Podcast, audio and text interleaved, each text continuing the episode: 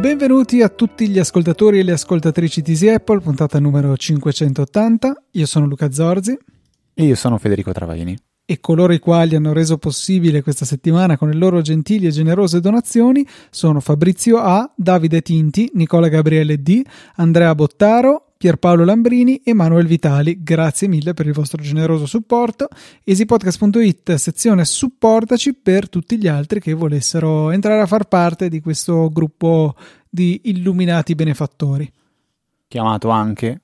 Mm, la Zorzanza, temo. Bravo, la Zorzanza, sì, la Zorzanza. Va bene, non so, non so tu, ma io ho, dopo pochi minuti ridisattivato la percentuale della batteria da iOS 16 e mi chiedevo, ma lo Zorzi invece l'ha tenuta attiva, la, la tiene attiva o l'ha disattivata? Secondo me lo Zorzi ce l'ha attiva. E invece sbagli perché l'ho, l'ho, prov- l'ho lasciata accesa 30 secondi e poi l'ho disattivata perché bah, per due motivi. Uno perché mi sono abbastanza abituato a non averla e quindi boh, cioè sì, un... la maggior parte delle volte non, non ne ho così bisogno di una percentuale precisa precisa. Ma l'altro motivo, e forse soprattutto questo, è che con così come è concepito in iOS 16 non mi dà un feedback visuale immediato e come avrete avuto modo di, di capire durante questi anni a, ascoltare i miei sproloqui, per me è molto importante che l'interfaccia sia eh, chiara e a colpo d'occhio mi dia le informazioni di cui ho bisogno. Una delle informazioni è è piena o vuota la batteria e l'altra è precisamente quanto è piena o vuota e iOS 16 peccava nella, eh, nell'informazione grossolana perché la batteria rimaneva sempre colorata di bianco fino a quando non passava al rosso sotto il 20% e si trovava il numerino in mezzo. Ma attenzione, con la beta di iOS 16.1, oltre ad aver introdotto questa funzione mirabolante anche negli iPhone che erano stati precedentemente esclusi, se non sbaglio c'erano eh, il 10R e boh, i, i mini, le linee mini, forse erano questi gli esclusi, eh, ci verrà ridata la possibilità di avere sia una batteria che si riempie o si svuota, sia la percentuale della batteria tutta in un unico glifo, in un'unica icona e quindi forse rivaluterò la mia scelta in quel momento. Fino ad allora credo che rimarrò come sono stato dall'iPhone 10S per me ad oggi. Ma a me proprio non piace esteticamente e poi mi dà quella sensazione, cioè mi è, mi è, capitato il oddio ho già il 98%. non, ho, non l'oddio però il ma cioè chi se ne frega, cioè è una cosa a cui non voglio dare attenzione, punto e stop, non, non, non, ho, non voglio dare attenzione.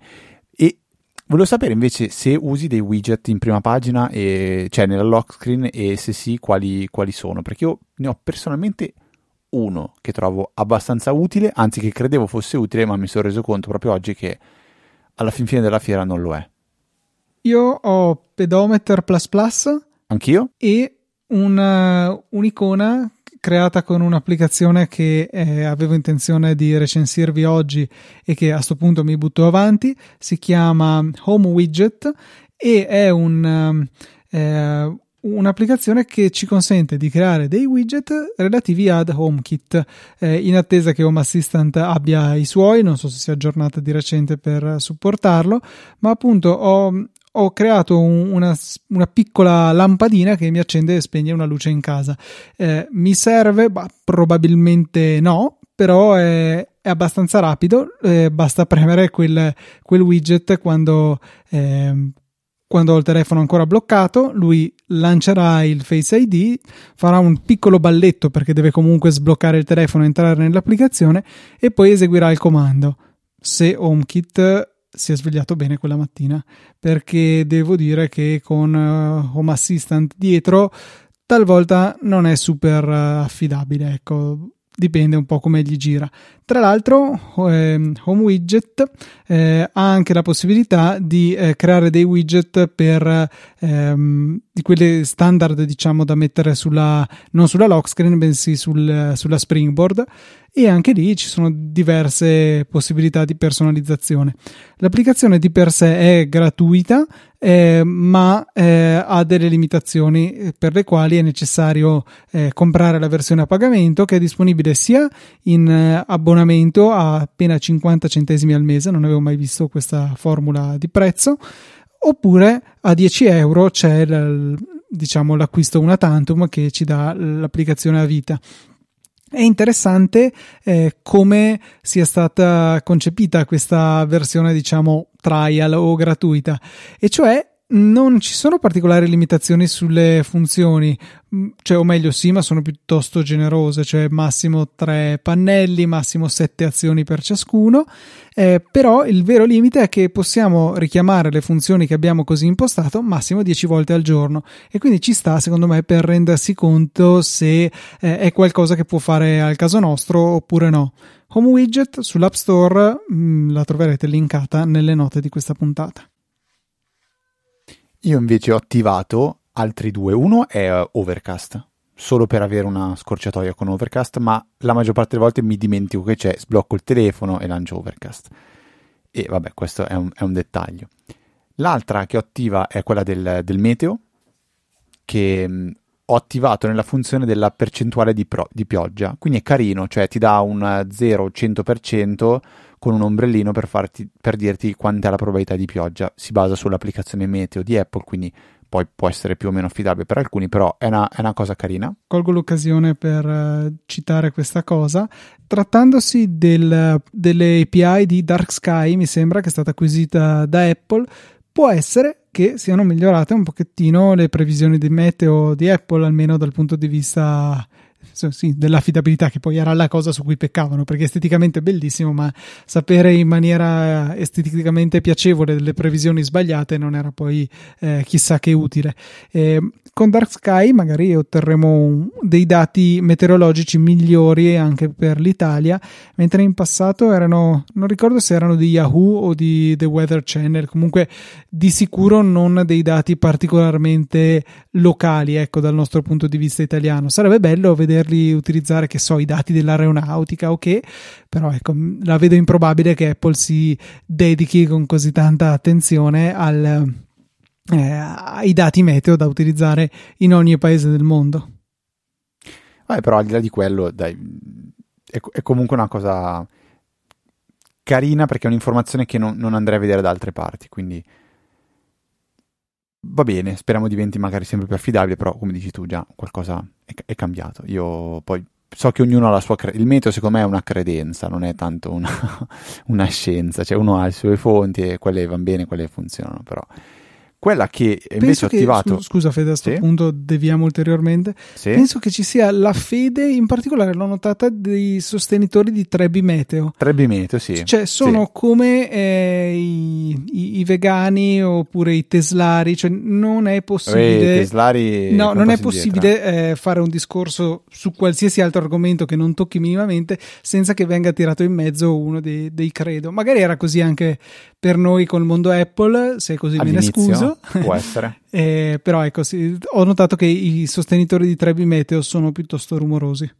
Ok, e l'altro widget, quello che tengo in, in, penso si chiamino widget, direi sì, è quello della batteria, perché tiene eh, quella, cioè di default fa vedere quella del, dell'Apple Watch, nel mio caso, faceva vedere quella dell'Apple Watch.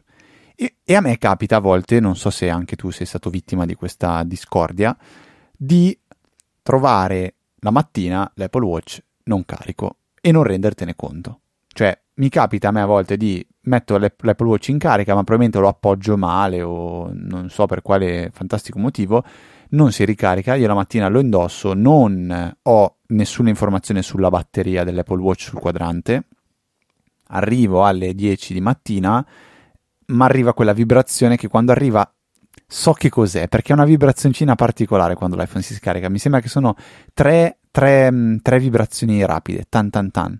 Ma è proprio la riesco, cioè è un qualcosa che non so spiegare, ma il mio cervello capisce che quella è la vibrazione che mi dice che l'Apple Watch è scarico e ha solo il 10% di batteria. Quindi ho detto, io se metto questo widget ehm, nella, nella lock screen dell'iPhone, quando la mattina uso la, l'iPhone mi rendo conto se l'Apple Watch scarica o non, o non scarico. Bene, questa mattina ho dimostrato scientificamente che questo non funziona. Peccato.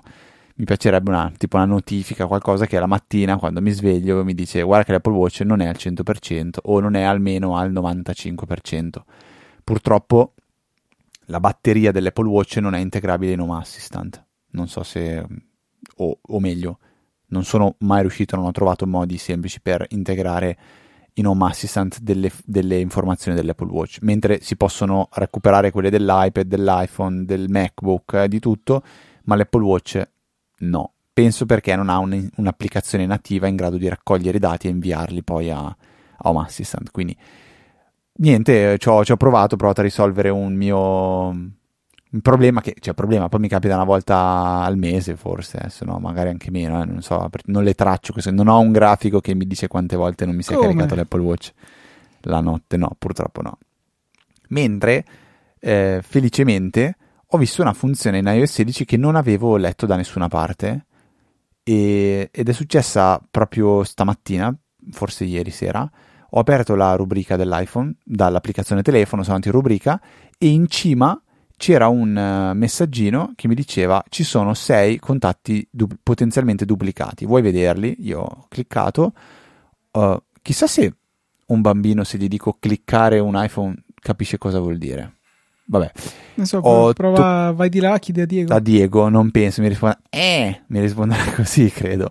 Eh, eh, tipo, eh, cosa stai dicendo? Cliccare? No, eh, no dico, eh, mi sono perso il filo, cosa stavo dicendo? Aspetta, le, cliccare un eh, iPhone. Tocco, tocco sulla parte di, di, di, contatti duplicati e mi mostra quali sono i duplicati. Li seleziono e faccio la, l'unione e quindi ho eliminato sei contatti duplicati. È una funzione bella che secondo me rientra nella cerchia delle mie preferite, quelle trasparenti che l'utente non sa neanche che esistono, che però quando è il momento giusto ti si presentano, le usi e magari ti danno anche una mano. Poi posso capire che io ho una certa attenzione al mio iPhone, alla pulizia della rubrica, a mettere nome e cognome a tutti, poi invece tante altre persone che conosco se ne fregano, salvano le cose a caso, cioè fede, fede 1, fede 2, fede 3, Ragazzi, cioè invece di fede ufficio, fede, fede azienda. Ufficio, esatto, esatto, cioè a me fa impazzire. Io posso capire che lo fanno magari i miei genitori che sono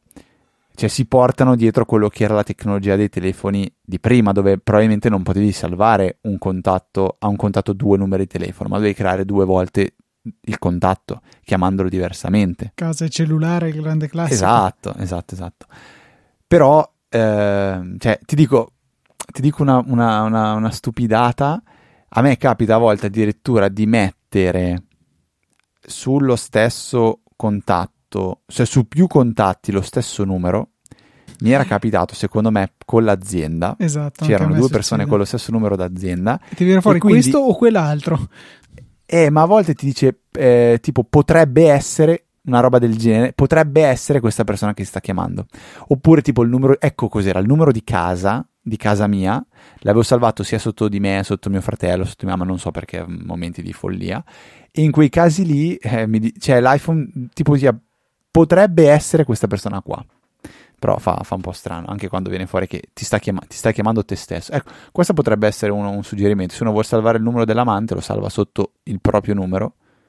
Così sembra che ti sta chiamando te stesso. No, in realtà, in un, un film che ho visto dicevano che il numero dell'amante va salvato sotto un contatto chiamato numero sconosciuto. Così quando ti chiama numero sconosciuto dici, boh, non so, non rispondo. Cioè, renditi conto. Sei Eugenio era un film, era un film eh, italiano, vabbè, ovviamente, non mi ricordo bene, bene cos'era. E niente, di iOS 16 non so se c'è qualcosa che è venuto fuori in questi giorni, qualcosa che... Di, di certo riconosco chi ha installato iOS 16 e chi no adesso, perché è proprio palese che la, che la lock screen sia diversa. E parlando di lock screen, tu hai fatto qualche personalizzazione, ne hai fatta più di una, non lo so. Allora, mi è piaciuto molto il fatto di poter mettere l'effetto bianco-nero, però non ho fatto... Pers- ho provato a creare una seconda ehm, lock screen e gli ho messo eh, quella proprio della, della, del momento della giornata, quindi notte e giorno, e non l'ho mai usata, ma mi rendo conto che dovrei imparare a usare non mi viene, ho un lapsus Le in questo momento. modes. Le focus mode, ecco, dovrei provare. Ne uso soltanto una di focus mode e la uso con eh, l'iPad. È una focus mode che si attiva automaticamente quando avvio ehm, Wild Rift, un gioco League of Legends sull'iPad. This was the first reaction shock. Aspetta, ecco, adesso ti- ricordami questa cosa perché devo raccontarti un aneddoto fantastico. E la uso perché, eh, perché a volte mi capita di fare le registrazioni dello schermo per registrare dei pezzi di, di- di- di gioco. E se lo faccio e nel mentre mi arriva una notifica, mi arriva qualcosa, mi, mi- un po' mi dà fastidio. Perché durante la registrazione del gioco arriva una notifica che, diciamo così, sporca la, la registrazione del- dello schermo.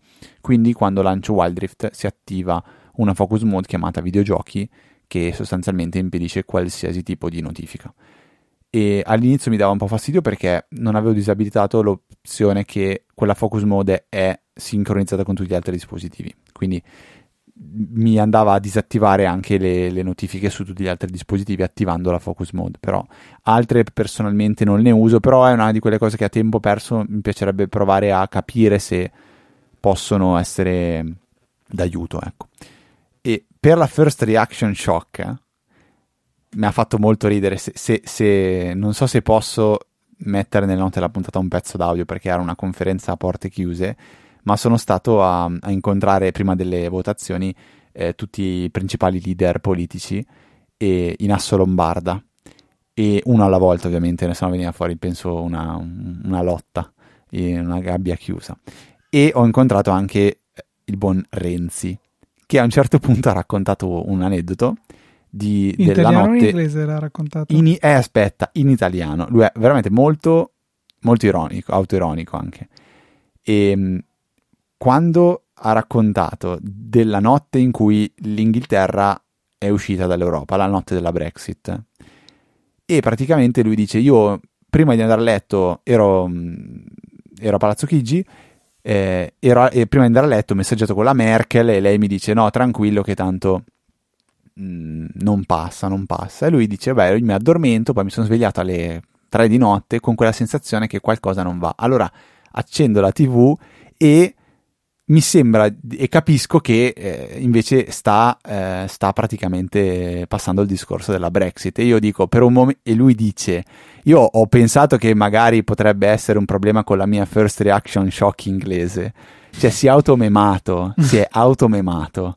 Questa cosa secondo me è stata proprio. E, e non stava facendo una, una, una memata di fronte a dei ragazzi, dei ragazzini, degli adolescenti, perché stava facendolo di fronte invece ai principali imprenditori di tutta la Lombardia. Quindi non era una roba per tirare a sé voti o altro, però è stato molto molto simpatico questa automemata. Poi, ripeto, non penso di potervi mettere il link nelle note della puntata all'audio perché era un intervento a porte chiuse, però era proprio po- po- poca roba, quindi magari a Luca lo faccio sentire, poi decidiamo se metterlo. Se non lo trovate, È colpa non lo mia. trovate, mi, mi dispiace, è colpa di Luca. E passiamo alle cose meno futili adesso, anzi torniamo alle cose meno futili perché abbiamo delle, delle mail da leggere, dei, dei follow up.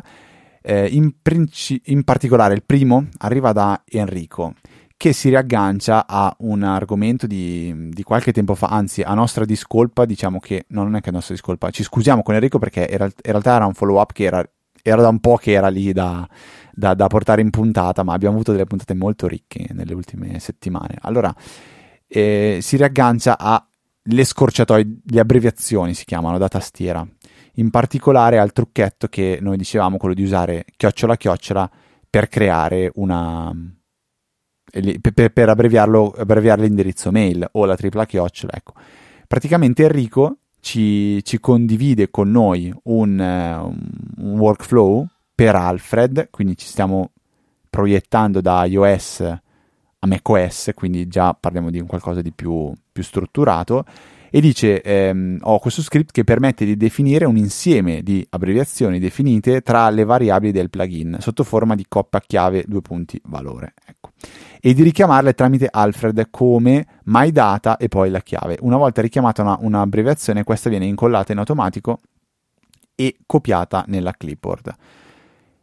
Insomma, vi lasciamo ehm, un link che porta a Pacal. Pacal, per chi non lo conoscesse, è eh, penso sia la repository ufficiale di, di dove. Non so se c'è altro in Pacal oltre a, work, a Workflow per Alfred. Non eh, no, ah, no sc- scusami, sì, sto, ho fatto un attimo un, un Pacal è un, un'estensione che si può installare in Alfred per poter andare poi a installare temi ed estensioni più facilmente. È un po' come eh, Luca adesso è un paragone che probabilmente non aiuta molti a capire cos'è, ma è la stessa cosa che si può fare in Sublime Text. Ah sì, che c'è il package manager integrato. Esatto, è un package manager di Alfred. Quindi Pacal, se siete degli utenti di Alfred e non conoscete cos'è, potete andare a curiosarlo. Il sito pacal.org trovate il modo per, se non sbaglio, adesso mi sto un attimo confondendo, è da un po' che non lo uso.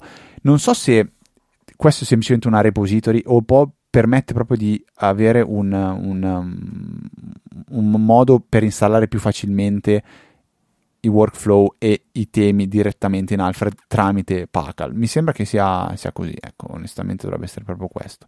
Trovate tutto nelle note della puntata e ringraziamo Enrico per aver condiviso con noi questo, questo suo eh, workflow. Eh, solo sì, un, un, commento da parte mia. Ingegnoso, ma a mio avviso piuttosto complicato. Cioè, è pref- cioè io preferisco per questo tipo di funzioni affidarmi a boh, sistemi più strutturati o Typinator o, o eh, come si chiama quello, quello eh, famoso eh, Text Expander o perché no anche Keyboard Maestro che è piuttosto versatile da questo punto di vista. Eh, una soluzione di questo genere sì molto interessante estremamente istruttiva ma ecco forse un, un po' fragile un po' più macchinosa da utilizzare. Intanto che tu parlavi, ho riguardato un attimo Pacal. Pacal no, è semplicemente una sorta di repository per, per pacchetti e temi, quindi eh, si possono andare a cercare lì più facilmente. I, è un raccoglitore, ecco, mettiamola così. Poi abbiamo una seconda eh, domanda barra follow up, Luca, che è un po', un, po', un po' tediosa, un po' anche lamentosa, giustamente, come me e te, e riguarda le licenze di Parallels, di cui Davide ci scrive che ha avuto un piccolo diciamo così, un piccolo problemuccio che hai riscontrato. Vuoi raccontare tu nel dettaglio poi di cosa si tratta? Stringi Stringi si tratta del fatto che ha comprato una versione di Parallels che eh, ha pagato a caro prezzo e poi appena è uscita la versione successiva di macOS eh, non ha più potuto utilizzarla perché per il supporto a quella versione era necessaria la versione successiva di Parallels che eh, risultava un aggiornamento a pagamento. Io ricordavo che almeno un aggiornamento di macOS fosse coperto dalla, ehm, da ciascuna versione. Cioè, per esempio, c'è macOS. Lasciamo perdere i numeri che hanno adesso. Diciamo macOS 1, eh, tu compri Parallels 1, Parallels 1 andrà bene anche per macOS 2 e avanti così. Eh, Tuttavia sembra che non sia più questo il caso e quindi si è trovato a, a, davanti alla scelta se ricomprare di nuovo eh, Parallels, comprare l'aggiornamento o non aggiornare il Mac o eh, cosa che eh, temo che sia l'effetto reale di questo tipo di politica di licenza che poi uno tende a scaricarselo craccato e che vadano tutti a quel paese. Cioè che mi sento anche di dire che visto un comportamento del genere potrebbe anche non essere sbagliato. Io Parallels l'ho usato forse una volta sola. Per, tanto adesso sì, funziona, sì, giustamente è proprio questo l'argomento di, di poterlo usare un po' per, per um, no, aspetta, aspetta che l'altra volta ho sbagliato a parlare, non è per emulare, ma è per virtualizzare. Giusto Luca, ho detto la parola. Non corretta. ricordo mai. Comunque puoi far andare con Parallels solamente la stessa architettura del, del PC, eh, cioè del Mac, potete arma su arma e, e Intel su Intel, non c'è il, la transcodifica che è un'altra parola sbagliata per esprimere il concetto. Eh, con, c'è invece un'altra applicazione della quale mi sfugge il nome che sfruttando dietro le quinte QEMU eh, va a consentire anche il cambio di architettura, però con una penalità prestazionale veramente importante, cioè pensare per esempio di utilizzarlo per virtualizzare qualche applicazione per Windows disponibile solo su Intel, insomma è piuttosto lentuccio. Bene, senti Luca, la scorsa puntata volevi tanto parlare di un'applicazione chiamata No Machine, ma alla fine abbiamo detto no. Machine Vabbè, era no. brutta come, sì, era brutta come battuta, però poi si è capita. Che cos'è? No Machine è una soluzione alternativa e cross-platform per il controllo remoto di un computer, quindi classico VNC o il desktop remoto di Windows. Ehm, funziona quando c'è la stessa rete barra una VPN, insomma non è tipo eh, AnyDesk o TeamViewer che vi danno un codice e magicamente senza toccare firewall né niente si riesce attraverso internet a arrivare a comunicare con un qualsiasi computer remoto. È necessario appunto che ci sia raggiungibilità di rete, però rispetto al, a VNC per esempio o alla condivisione schermo nativa di macOS eh, devo dire che è estremamente più reattiva, cioè è mo- qualcosa che si avvicina molto di più al desktop remoto di Windows eh, rispetto al VNC tradizionale, insomma.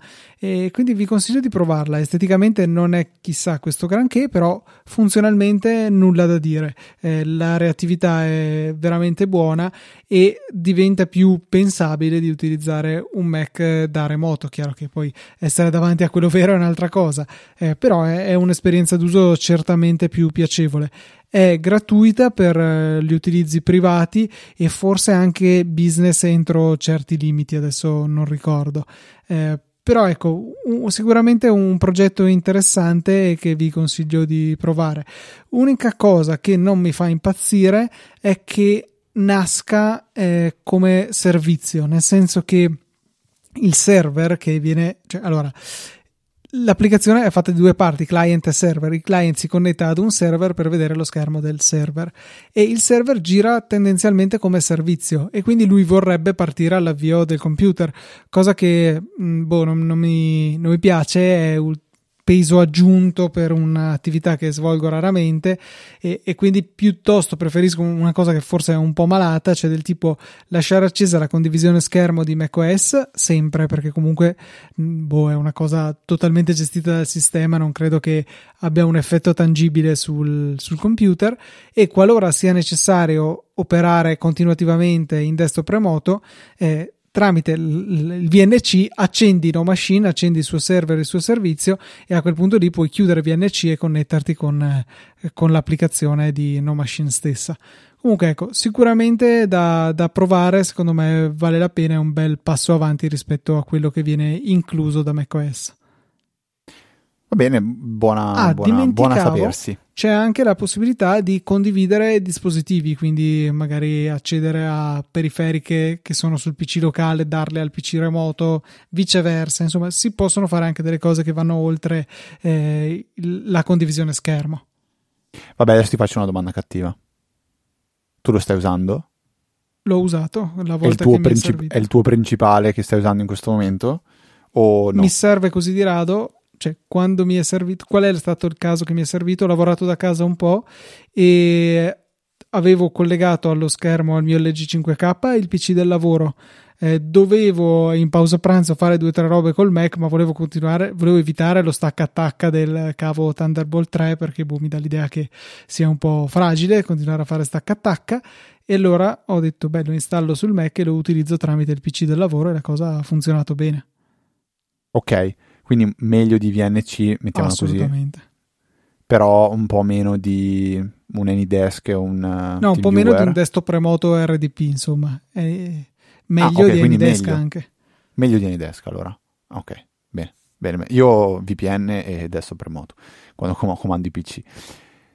Quella è la veramente grande, grande svolta. C'è solo un, un, piccolo... Cioè, un uh, diciamo problema del, di quella soluzione è che la VPN alla fine eh, creerà un non so se crea un tunnel proprio TCP vabbè niente lasciamo stare.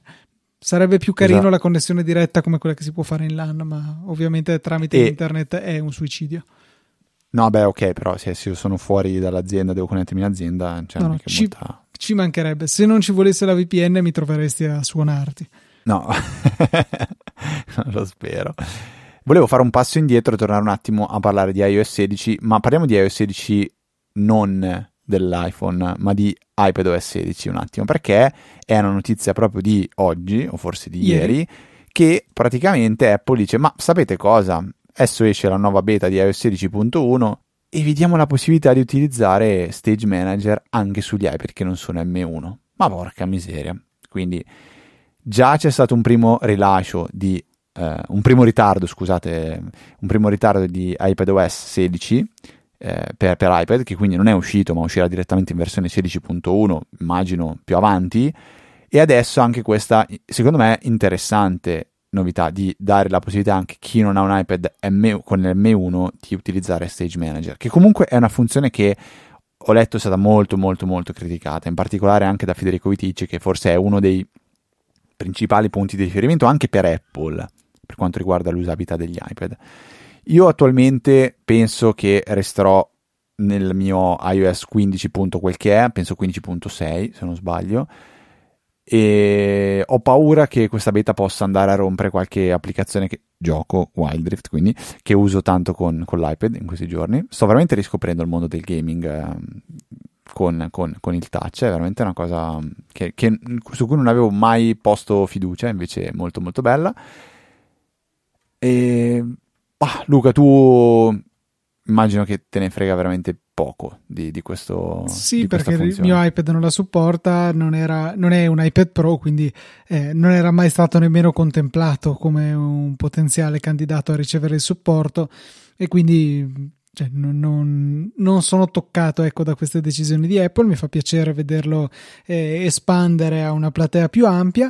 È interessante la scelta che hanno fatto di togliere eh, e rimandare a un rilascio successivo il, il supporto di Stage Manager anche per gli schermi esterni, che rimane comunque esclusivo per eh, gli iPad con chip M1, ma che comunque non sarà appunto disponibile con il rilascio di iOS 16.1, arriverà in un secondo momento, non meglio specificato, e meglio così, insomma, piuttosto che si concentrino a limare tutti i bug che sono emersi nell'utilizzo direttamente sullo schermo del tablet Ben venga poi però ovviamente andare oltre e studiare cosa è possibile fare con eh, uno schermo esterno, anche se per ora insomma rimane un concetto che eh, molti utenti, come giustamente dicevi tu eh, Federico Viticci, eh, rimangono perplessi da scelte eh, proprio funzionali, fondamentali del sistema e forse non lo ritengono, non lo ritengono quello che speravano ecco, per dare la spinta al multitasking di cui iPadOS ha certamente bisogno. Ma magari va vista come l'ennesima iterazione, cioè di come il multitasking sta evolvendo. Questa probabilmente non è ancora, non è ancora lo step eh, decisivo, però è, credo sia nella direzione giusta. Quindi magari sarà un iOS 17, eh, iPadOS 17 che porterà ancora un'ulteriore iterazione e così via, però io, io, forse pensavo in questo momento che uno dei miei grossi limiti è proprio che anche su desktop per me il multitasking significa avere due schermi. Quindi con l'iPad dire lavorare su uno schermo che è già così piccolo a più cose mi, mi, mi urta già farlo su un, un computer a me. Ehm, dove la funzionale tab però ti dà un, un, grande, un, grande, grande aiuto, ecco però vivo con i due schermi, quindi con l'iPad in multi, uh, multitasking la vedo per me personalmente un po' complicata, poi ripeto, deve nascere prima di tutto l'esigenza e da soddisfare, altrimenti se è una cosa fine a se stessa ehm, non, non, troverà mai, mai sfogo. E a proposito di novità, una, una, una, notizia che trovo abbastanza interessante, intanto ho sbagliato uh, con le note della puntata, ho cancellato un punto, Luca se riesci per favore a recuperarlo. No, l'ho spostato su io, non preoccupare. Ah ok, eh, praticamente iFixit che è una, una, una bella... Un'istituzione. È, è un'istituzione, non, mi veniva, non sapevo dire, non è un sito, non è una società, è, chi sono? È un, è un sito, sì, è un una sito, banda, fine, un blog. O una gang, una, una, gang, una di persone che smonta le cose e le prova a. Eh, prova, prova, eh, non è che prova, fa anche dei test di, di riparazione, eh, mette tutte delle bellissime guide che ti spiegano come fai a smontare, rimontare qualsiasi cosa esista al mondo e sono quelli che hanno fatto anche, eh, hanno, hanno, messo molto in evidenza come di recente i dispositivi Apple diventavano sempre meno riparabili, prendevano dei voti il minimo che, che potevano ricevere perché eh, batterie incollate, componentistica super, eh, super introvabile, insostituibile, quindi dispositivi che praticamente non si potevano riparare. Ora, qualcosa è cambiato anche a livello proprio legislativo eh, quindi eh, ci deve essere la possibilità per l'utente di ripararsi il dispositivo da solo, anche per andare incontro a un discorso di sprechi, ma la bella cosa è che effettivamente questo iPhone 14, da quando, quando è stato smontato da iFixit, eh, è risultato mm, migliorativo in termini di riparabilità, perché loro dicono che praticamente l'iPhone 14 e il 14 eh, Plus è come un sandwich, dico proprio è come se fosse un sandwich, quindi ci sono le scocca sopra e la scocca sotto che è quella laterale insieme e in mezzo proprio tutta la scheda madre con tutto in, attaccato lì. Quindi ah, dicono anche potenzialmente quando devi ripararlo eh, in un Apple Store, volendo loro proprio lo, lo, smontano, sostituiscono il pezzo centrale che è, è un pezzo come se fosse monoblocco e, e l'iPhone è, è sostituito. Però è un, ehm, è, un, è un, passo nella direzione diciamo che loro avevano, avevano mm, desiderato e che penso magari un po' tutti desiderino. Eh, io personalmente non ho mai riparato un iPhone da solo. Non so, Luca, se tu hai mai avuto esperienze simili e come ti sei trovato. Sì, sì, eh, mi è capitato per uh, amici, parenti, parenti di amici. Il classico cambio della batteria? Schermi, schermi ne ho fatti parecchi. Il tasto home si cambiava tanto tasto anche, home vero? anche, sì. Il tasto home quando c'era era una di quelle cose dopo un po' a volte lo cambio perché non faceva più quel bel click. Ma schermi, eh, ok, eh, io mi ricordo che forse una volta Giacomo Melzi mi aveva, fatto, mi aveva cambiato uno schermo, mi aveva fatto vedere come si cambiava, l'aveva cambiato lui. Non la è batteria... poi così difficile, diciamo è mm. diventato secondo me più delicato dal 7 in poi eh, quando è stata introdotta l'impermeabilità perché cioè, o te ne freghi e non rimetti i sigilli che lo riportano a essere impermeabile e quindi il telefono è vulnerabile alle cadute in acqua oppure devi star lì mettere il bordino quello più non una rottura di scatole. Eh, però comunque insomma è sempre stata una procedura un po' scomoda. Il vero problema però veniva da, dal vetro posteriore, quindi dall'iPhone 8 in poi, eh, che rompere il vetro posteriore de- del telefono significava spendere un sacco di soldi, no Fede? E passare al nuovo concetto, purtroppo disponibile solo sugli iPhone 14, i Pro sono per ora rimasti attaccati al vecchio metodo di costruzione, eh, i nuovi iPhone 14 hanno tutta la componentistica attaccata alla parte centrale del sandwich che è, il, eh, che è il telefono. Quindi abbiamo tre parti, il vetro anteriore e il vetro posteriore, che sono tra virgolette semplici, il posteriore in particolare, ma anche l'anteriore c'è solo lo schermo e i sensori vari, eh, mentre invece processore, scheda madre, fotocamere è tutto solidale alla, alla, parte centrale del telefono, quindi rompere il vetro dietro, eh, adesso non ricordo le cifre esatte, ma era qualcosa come passare da 500-600 euro per la riparazione e di fatto sostituzione totale del telefono a 180, una cosa così, quindi sì, comunque un bel prezzo, però ben diverso, insomma stiamo parlando di un terzo.